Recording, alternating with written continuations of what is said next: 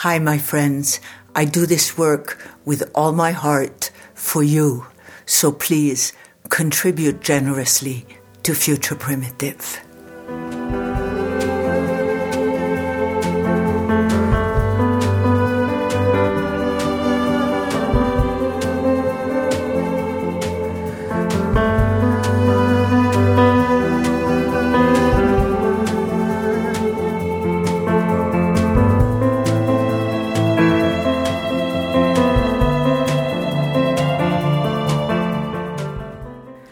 My friends who listen to Future Primitive.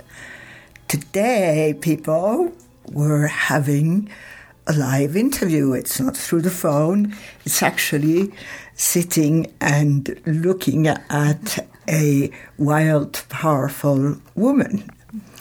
And her name is Ann Filemyr, PhD. She is an educator, poet, teacher, and mentor. Ann was trained as a traditional healer by the late Keewaydinoquay Peschel. She'll say that for us. Mm-hmm. She served as key graduate teaching and research assistant at the University of Wisconsin Milwaukee and as her personal apprentice or helper for 20 years. Key was a culture carrier, a storyteller, and a healer. In the Mide Wiwin tradition of the northern Great Lakes, Ki served as a Nanishina beg, Mashikwe, Mashikikwe, Ojibwe herbal medicine woman, and continues in this tradition. Dr. Filemyr was the academic dean at the Institute of American Arts Institute in Santa Fe for nine years prior to joining Southwestern College. She also studied holistic health, herbal medicine, massage, counseling, and meditation. Her educational path connects her passion for creative expression with a concern for healing ourselves and the earth. Mm. Welcome. Thank you. Thank you. So I was wondering if you'd like to add. I, I didn't say your title at mm-hmm. Southwestern. Mm-hmm.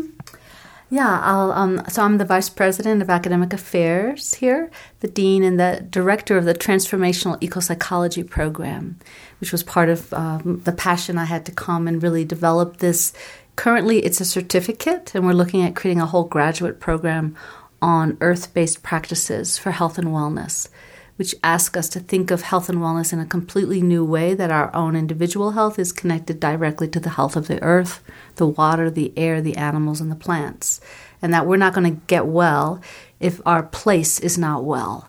And that this is a relationship that is key to our own well being, even if we have failed to understand it in kind of the modern mainstream approach about individual health. So it's reframing health and wellness in a, in a picture that is inclusive of the other than human community as a true partner. So that's sort of the model that really Kiwe you pronounced it very well. Wow. Kiwe um, the translation for her is Woman of the Northwest Wind and she was an Anishinaabe Mashkikikwe, or an Ojibwe herbal medicine woman. Um, in their language, uh, Mashkikikwe is literally a woman of power. Mashkiki is power. So that's a kind of more literal translation. Other people would call her a shaman, this kind of language. And she would always say, oh, no, that's from Siberia. You know, that's yeah. their word. Yes. So, you know, she wanted us to use her, the word in her language, which was more for her accurate um, because power in this sense was not about power over, uh, it was about power with, being in relationship with the powers of the universe and acting in, in that relationship.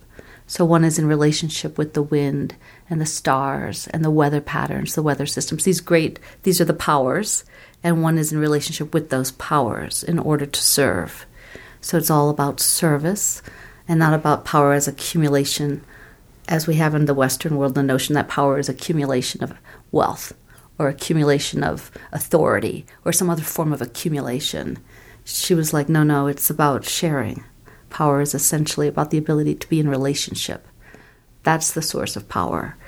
And she would say, I feel very sad for those people who've accumulated so many things, but they have no relationships. Look how sick they are. Look how unhappy they are. Look how much damage they're doing to the earth. You know, how imbalanced. So, balance is the fundamental, the key. But balance has to happen only within relationship. So, that's kind of very fundamental. And I was lucky, I met her when I was 20. So, I was a very restless teenager, very angry, very impulsive kind of wild girl and just like, what am I going to do? I don't want to grow up and work for a corporation. I don't want to have that life in the suburbs. I don't want to, you know, I don't want any of that. But I didn't know what I wanted. I didn't know what options were available. I didn't know where to look. And um, I began to really study plant medicine. And this is how I met her. And she was um, probably about the age I am now and she was beginning to look for students. And it was 1979. Wow. In 1978, in the United States, her faith tradition, her religion was illegal. Native American religions were prosecuted in the United States until 1978. People don't know this. Whoa, I didn't realize. That. Because, see, the Europeans came here for freedom of religion, right? But they did not allow the religion of the native people because when they had their spiritual traditions, they couldn't be conquered. They were too strong. So, even when Key was growing up, when they would do their ceremonies, they would decide ahead when the police come who will say they're the organizer? Who will be arrested? How will we get the bail money? Who will take care of their children? How will we end the ceremony in this location, but regather at an even more secret location because once we begin a ceremony, we have to finish it because it's for the spirits. So they would have to end and re-begin. So she grew up in that culture of secrecy, which was across the entire United States, which is why so many Native people are so resistant to including or sharing because of that uh, punitive life they had up until 1978. And it's called the Freedom of the American Indian Freedom of Religion Act, which pa- finally passed the U.S. Congress in 1978. So in 1979, she began to look for students. Mm-hmm. But in her own community, people were so afraid because of being punished for practicing the old traditional ways many, many, many people had converted to Catholicism. In the Great Lakes area, it's mostly very French influence, and there's a lot of missions. Where here in this area, Spanish. Up there, it was French. So um, they had abandoned the traditional ways, and some had even incorporated the dominant culture idea that it was witchcraft, that it was evil. So she couldn't find students in her own community. And of course, that's where she started when she couldn't find young people in her own community because of them considering her to be perhaps a witch or something evil, mm-hmm. as the Catholic portrayed it. Um, she began to be willing to take students who were seeking from other cultural groups. So I was not raised Native, right? I was raised in the suburbs, white American, you know, Irish descent, but I didn't really have any connection to Ireland. You know, I didn't have connection to the traditions of the Celtic people because I was raised here.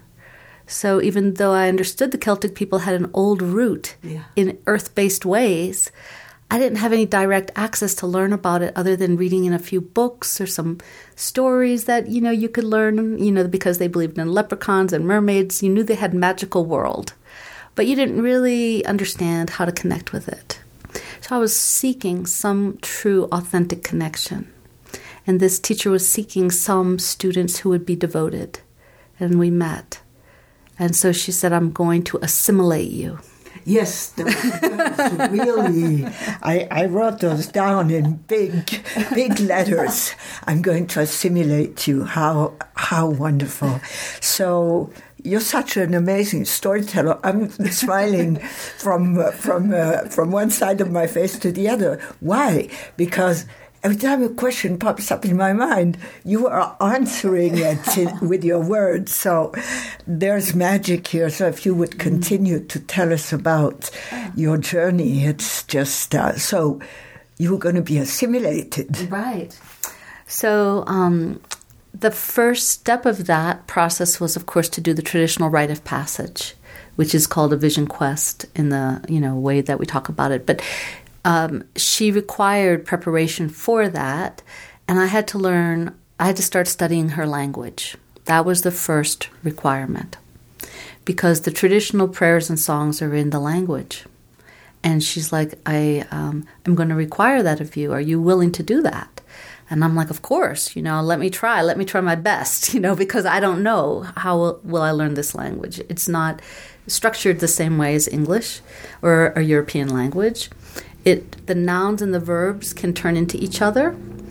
So you don't have nouns and verbs as segregated classes of language, because in their worldview, any object can also have action so a stone is not just a thing, it also has the action of being a stone. And so, in their way, everything's animate, everything can act, everything has potential action because of that quality of animation. So, just even for me to understand, to break up my worldview and think of nouns and verbs as interchangeable, really mm-hmm. had I had to really crack through some barriers in my own mind how I saw the world or thought of things. I had to be, I was challenged very deeply to begin to understand in a new way. Like, like the table is tabling. Exactly. Yeah, I'm right. trying to. Right. Yeah. right. Yeah. You know, um, so that's a whole nother way to understand language. And then the prayers and the songs, there were specific ones I had to learn before I could do that particular rite of passage. And she ultimately said, You know, you and I have discussed how we might work together, but it's going to be up to the spirits. So I didn't know what that meant, like what spirits exactly do, or, you know. Did you grow up with a religion? Was a religion imposed on you? Um, my family, my mother became a Quaker. Oh, So, that so that helped because it's a little bit more open framework. Yes. But my father's family were Irish Catholic, so you know he had a more doctrinaire kind of background. Um, and then my mother was like she didn't follow that, but she chose Quakerism as a young woman. So we that was probably a big influence on me, and it was a more open belief system. What I love about the Quakers is social justice. They believe everyone is equally access to God. There's no hierarchy in terms of who's more spiritual or who can speak to the divine, but it's very human centered. They don't have any uh, real language around including, say, trees or rivers in that sacred circle. I see.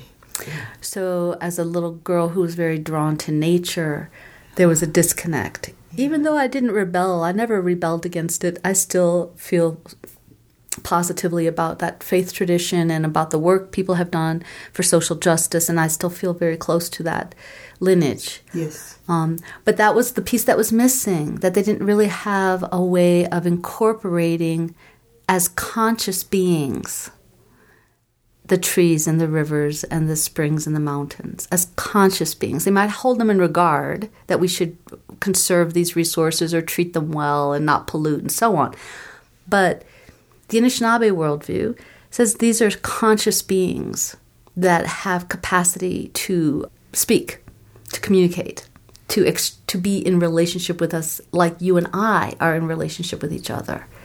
If we're able to really uh, listen to those plants or those other than human life forms. And that that's a belief that is not probably is true in many old cultures because of the closeness with which people lived in relationship to a specific river or mountain or spring or grove of trees, you know.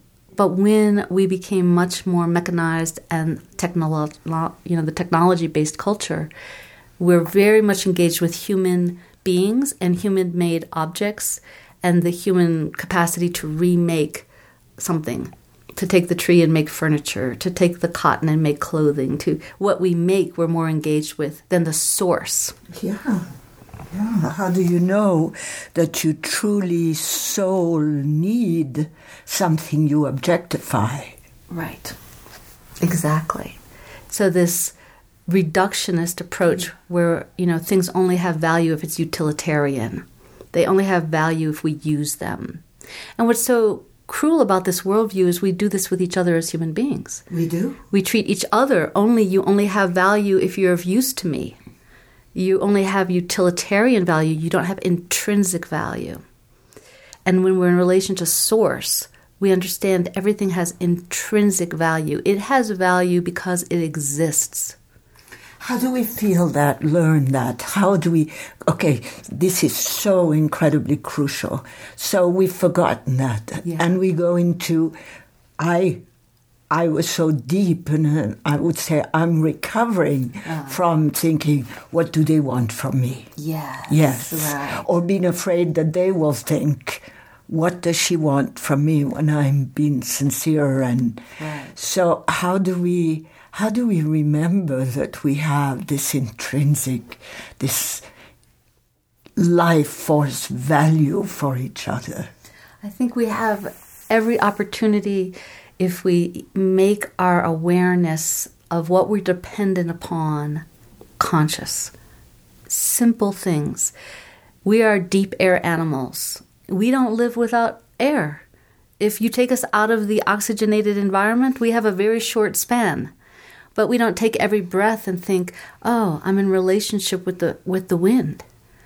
and the wind and I are together.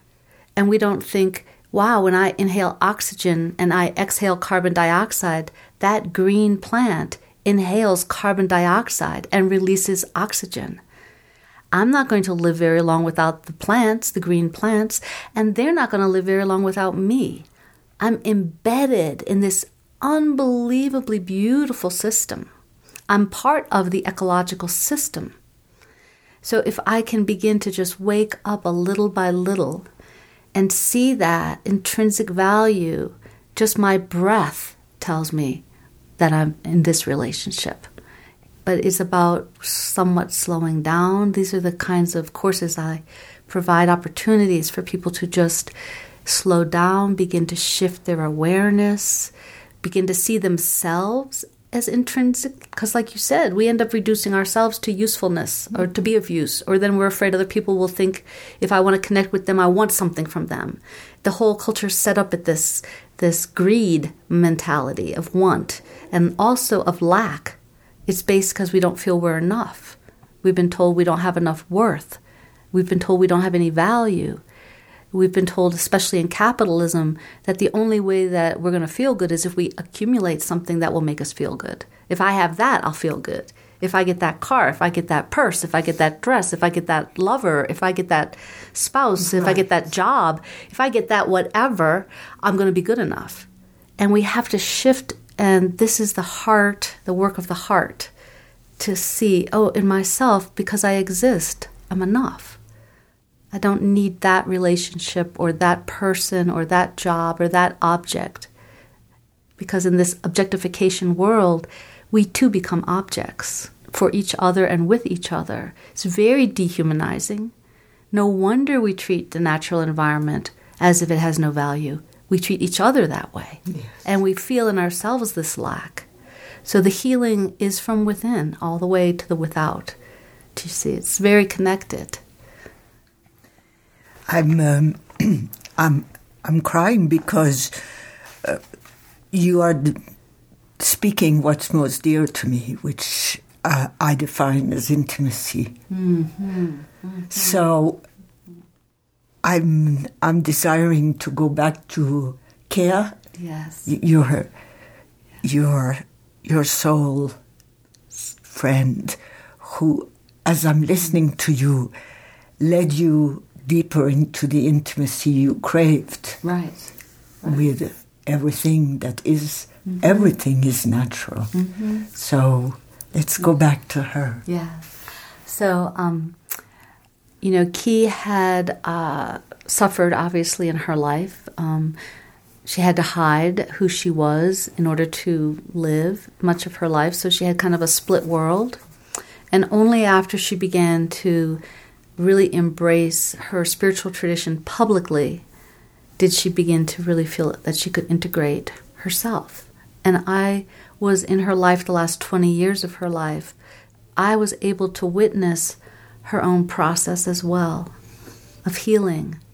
Because to pass in the world, Native people couldn't use their native names. So in the world, she was called Margaret, wow. you know, a Christian name, because in the school system they wouldn't let them use their their Indian names.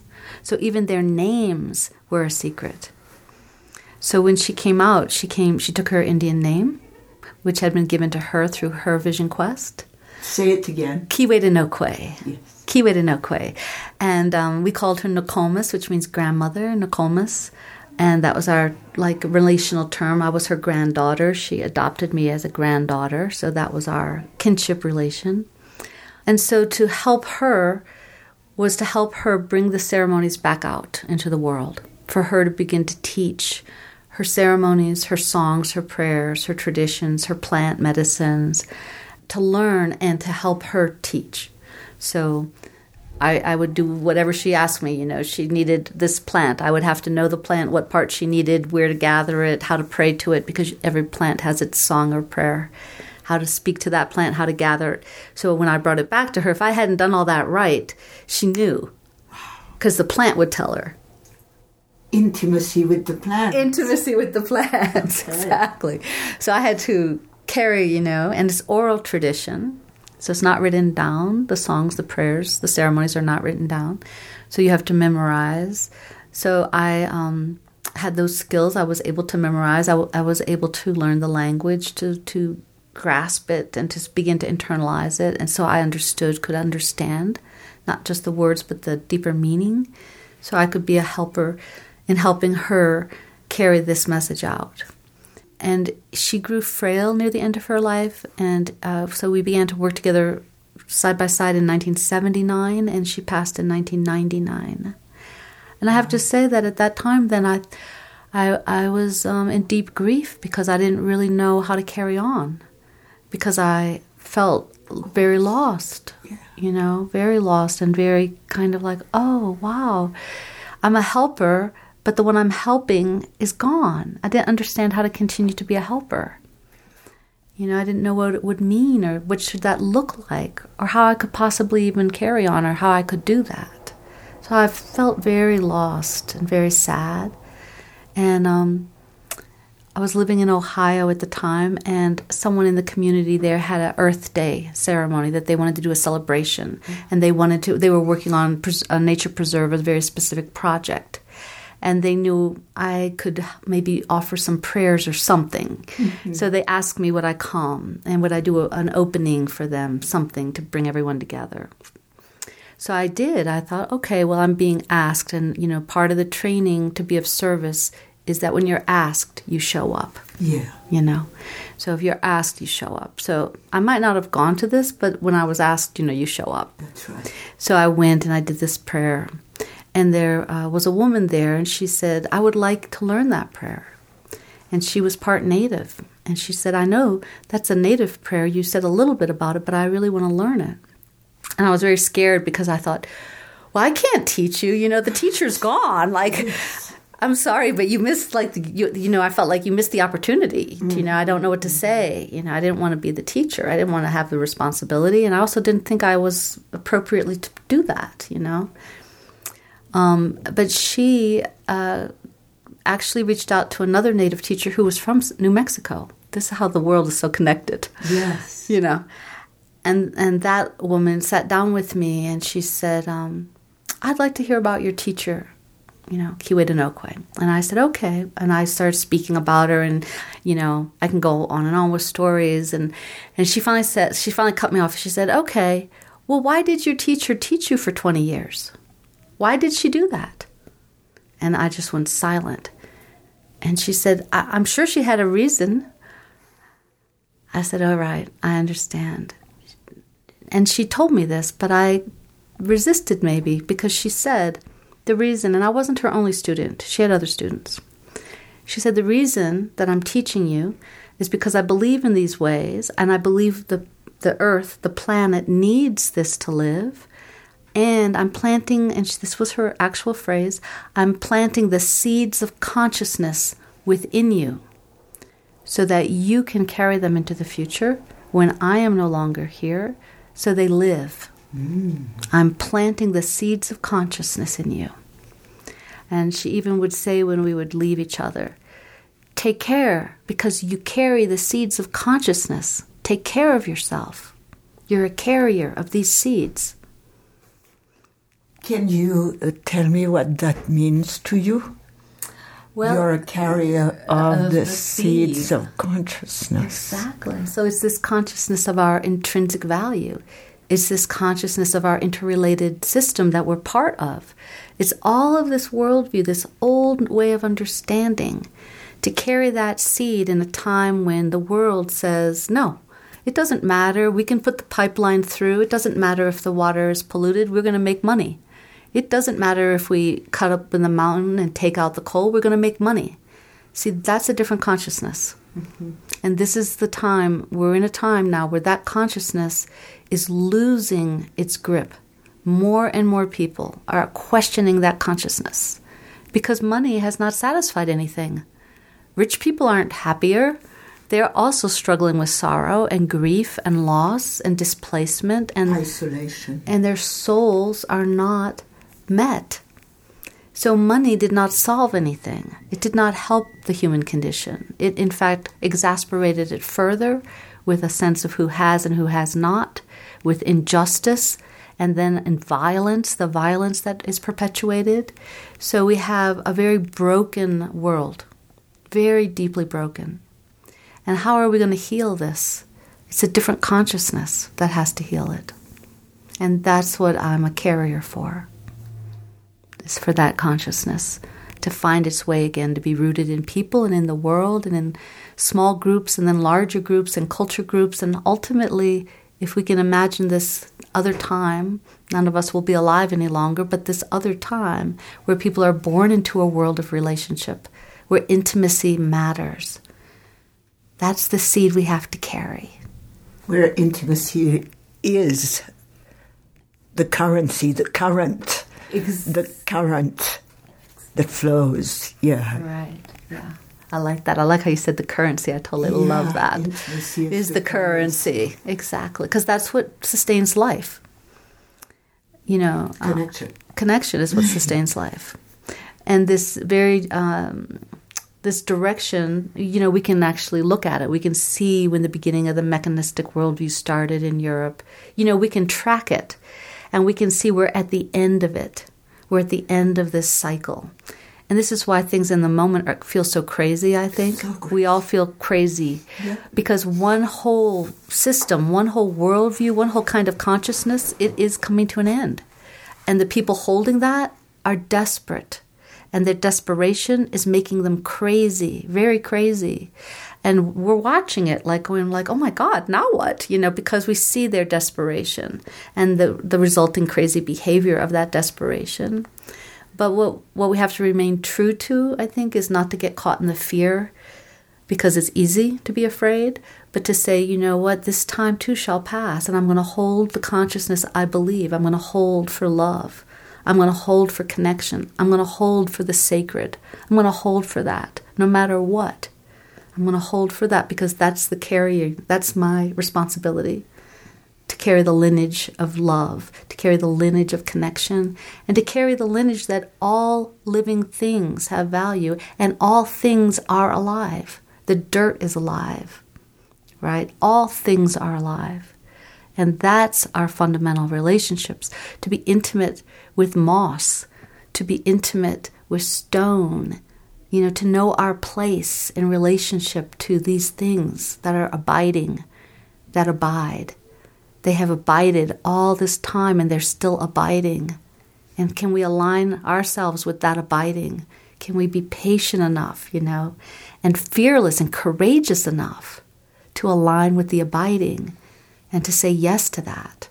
And that's really what I understood is she planted that seed in me for me now to come out in uh, my own way, you know, to speak and write of it in a, in bigger circles and in a more public way, to come out of hiding in a way. So, do you have a poem called Moss Abides? I haven't written that one yet. I should write that poem. Oh, I love that. I, I was wondering if perhaps you have some of your poetry you would offer us. Sure. Well, I opened the book randomly, so I have to believe in that. Yeah. So this is um, The Healer's Diary.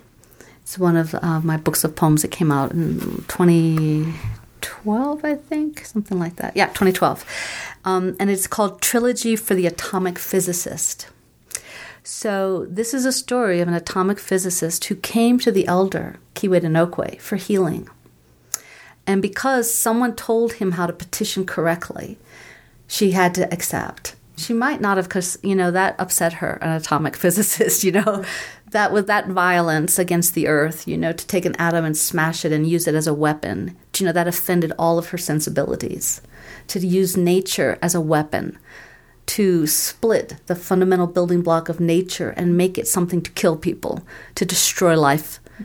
This, this, just everything she held as true. This was against. And here comes this man, this atomic physicist, with a petition made correctly, given the correct words to ask her for a healing because his illness, the doctor said, We've done everything we can, you have six months to live. And he was desperate to live.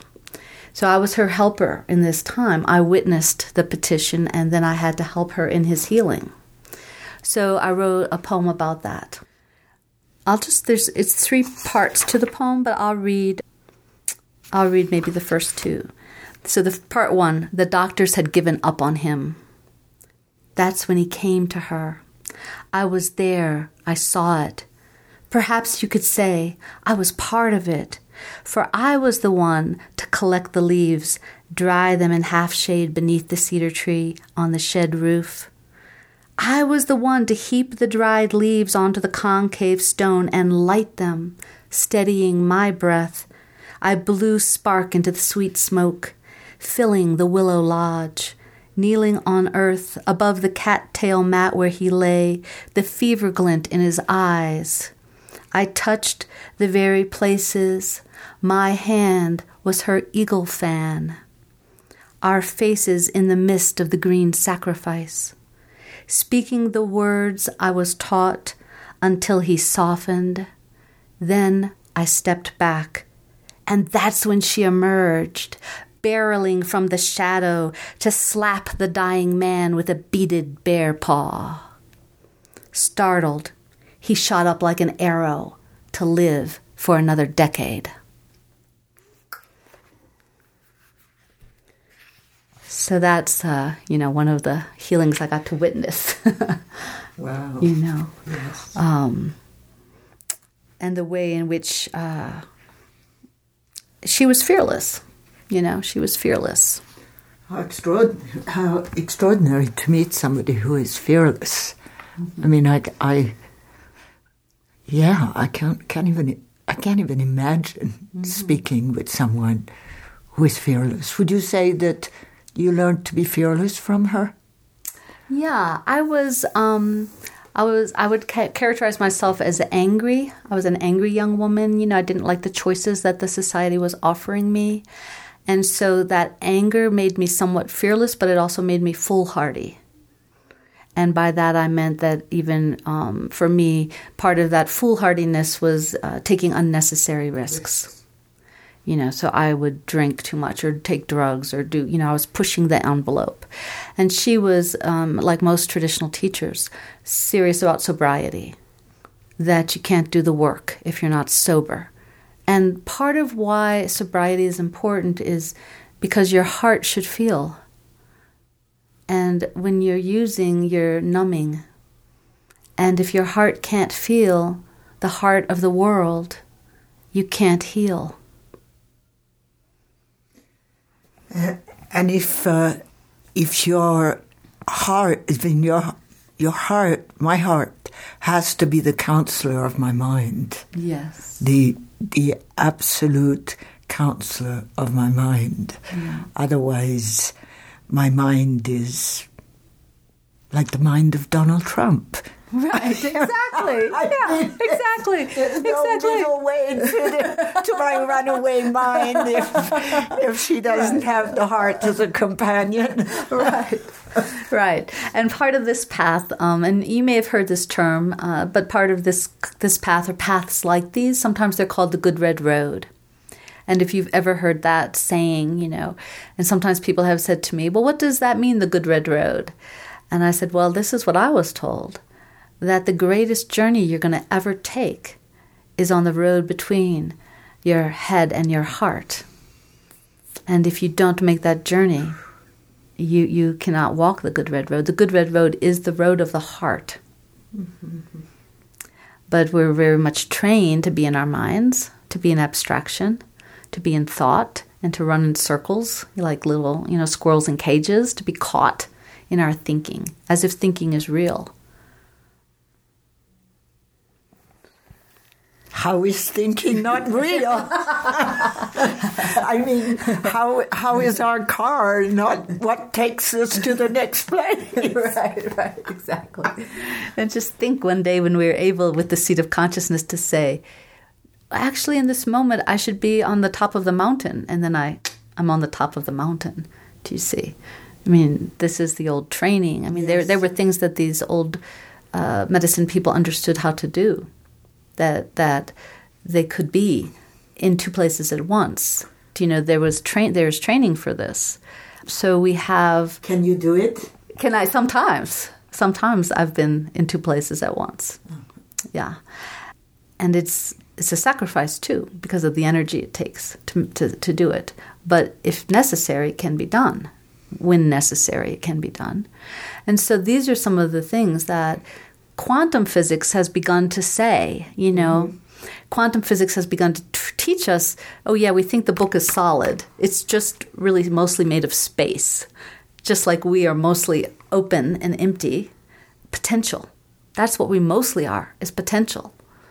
And when I, I can barely grasp that, right? But when we start to understand that even a little bit, that's when we believe in change. That's when we believe even Donald Trump could wake up and go, what the hell am I doing? Do you know, even that is possible. That people people can change. We can change ourselves and our relationships can change. And that this potentiality lives in us is our birthright. So poetry is wonderful that way because it's such a direct language of the soul. It doesn't have to follow the rules of grammar. It doesn't have to follow the structure of our thinking the way other kinds of prose writing follows a certain linear structure. So poetry is one of those languages that cracks the world open. And Kiwe was also a poet. Really? She loved that possibility that you could have awakening through language. Yes. You know, yes. and she believed in that. She um, also talked about it as story medicine that there's medicine in our stories and there's medicine in language, and that medicine to heal, even though there's also the wound in our stories mm-hmm. and the wounding in language. There's also this healing that resides there. So there's tremendous power as, as that fundamental idea to be in relationship with language. My favorite subject. Um, we are coming to uh, to closing here, and what my heart tells me is that I would really like you to share with us what you offer to your students mm. here. Okay. Uh, an eco psychology program. Mm-hmm. Wow. Yeah. So. Um, what we have right now that we're offering are weekend intensives that a student can, and these are open to anyone in the community. So they're not just for graduate students here at the college. Of course, they are for the graduate students here. In Santa Fe, New Mexico. Anyone, anywhere can take the class. I had a, oh. I just taught one last week, and then a woman flew in from Minneapolis. Okay. And I, for other classes, I've had people come down from Colorado, or so anyone. They're open to anyone and they're uh, three times a year weekend intensives. The most recent one is was called Sacred Connections, and so we gathered on a Friday evening to set every student, uh, we did a process, a kind of guided process to come up with a clear intention for a medicine walk. And a medicine walk is a time in nature, in silence, on the land. And for this particular medicine walk, I went way up north to the wild rivers where the Rio Grande and the Red River converge mm-hmm. because it's one there's so many beautiful and powerful land-based places in New Mexico to just go to a place like the convergence of two mighty rivers mm-hmm. and to understand in ourselves our two mighty rivers and the potential for the convergence. So I took the students to that place on the earth to experience outside of themselves what they can wake up inside of themselves to know and name their two mighty rivers, and to consider what would happen if they converge and their life becomes integrated and whole. And so that was our weekend process. We went up Saturday, we spent the whole day, uh, we spent the time on the land in silence and prayer. I said, You must, uh, we made little prayer ties, little medicine bags. I showed them the technique and we made them Friday night. And I said, somewhere on the earth, you must leave this thank you. You must be in reciprocity. Mm-hmm. If you gather something from a place, something energetic, not physically that you're taking anything here, but you're gathering something, some awareness, some energy for your life, you're going to give a thank you. And you're going to put that on the earth in an intentional way. And you choose that spot through your day, but you must make that offering back to, to remind yourself about intimate relationship. It's not just for you to take what you can take. You must give back, or the gift you receive is not going to be good for you. Something in it won't work. So be full, you know, be in that fullness. And then um, Sunday, we gathered back on campus and they wrote and drew images of their experience. And then we did a sharing circle, each person sharing something that they gained and each person had a stone that we released into water of what they need to release in order to go forward. What is it that now you're ready to give up? What what idea, what's happening? Whether some people gave up shame, some people gave up separation. Yeah. Do you know all these things that burden us? Yes. And for us to be free, to be engaged, there are things we have to shed our sense of worthlessness. Mm-hmm. You know, so we, we did a whole ceremony in which we uh, affirmed each other where we were growing and what we were releasing. So they're kind of ceremonial, earth based intensives that I offer for whomever is interested. So that's kind of the structure. And then once a year, the school does a vision quest. Carol Parker leads those, and she's another great person to talk to. Okay, great. Um, she does it in the lineage of a place called the School of Lost Borders, which does trainings around how to do group vision quest. The way I was trained was individual. I went out individually and I, I take people out individually. I don't do that in the context of the school, partly because the way I was trained, it's a year to prepare because you have to learn the prayers in the language and oh, right. so I'm carrying that those ceremonies forward but that I don't do quite in the school because it's sort of too much. Um, and you have to really be called to do that. You have to have a calling for that. But in the Vision Quest the school does, it's designed really to take a group into the wilderness and let each person have their four day fast on the land. So we do that every September at Canyon de Chelly, mm-hmm. and we do it in partnership with the Navajo there in Canyon de Chelly. So that happens once a year in September. So a, a, quick, uh, a quick. Well, it can be quick because it's very deep. A quick poem before we close, okay. please. Um, what I would love to do is um, one of the traditional songs oh. as a closing. So this song is in the language. It's very simple. What I'm saying is um, I'm giving gratitude from my heart.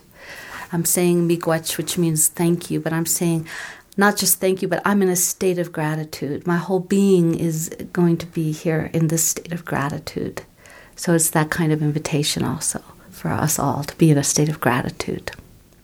So it goes like this. Ami gwechwewin ma babi madasi win. Ami gwechwewin ma babi madasi win. Ami gwetchwewin, ma babi mada win. Ami gwetchwewin, ma babi mada win. Ho.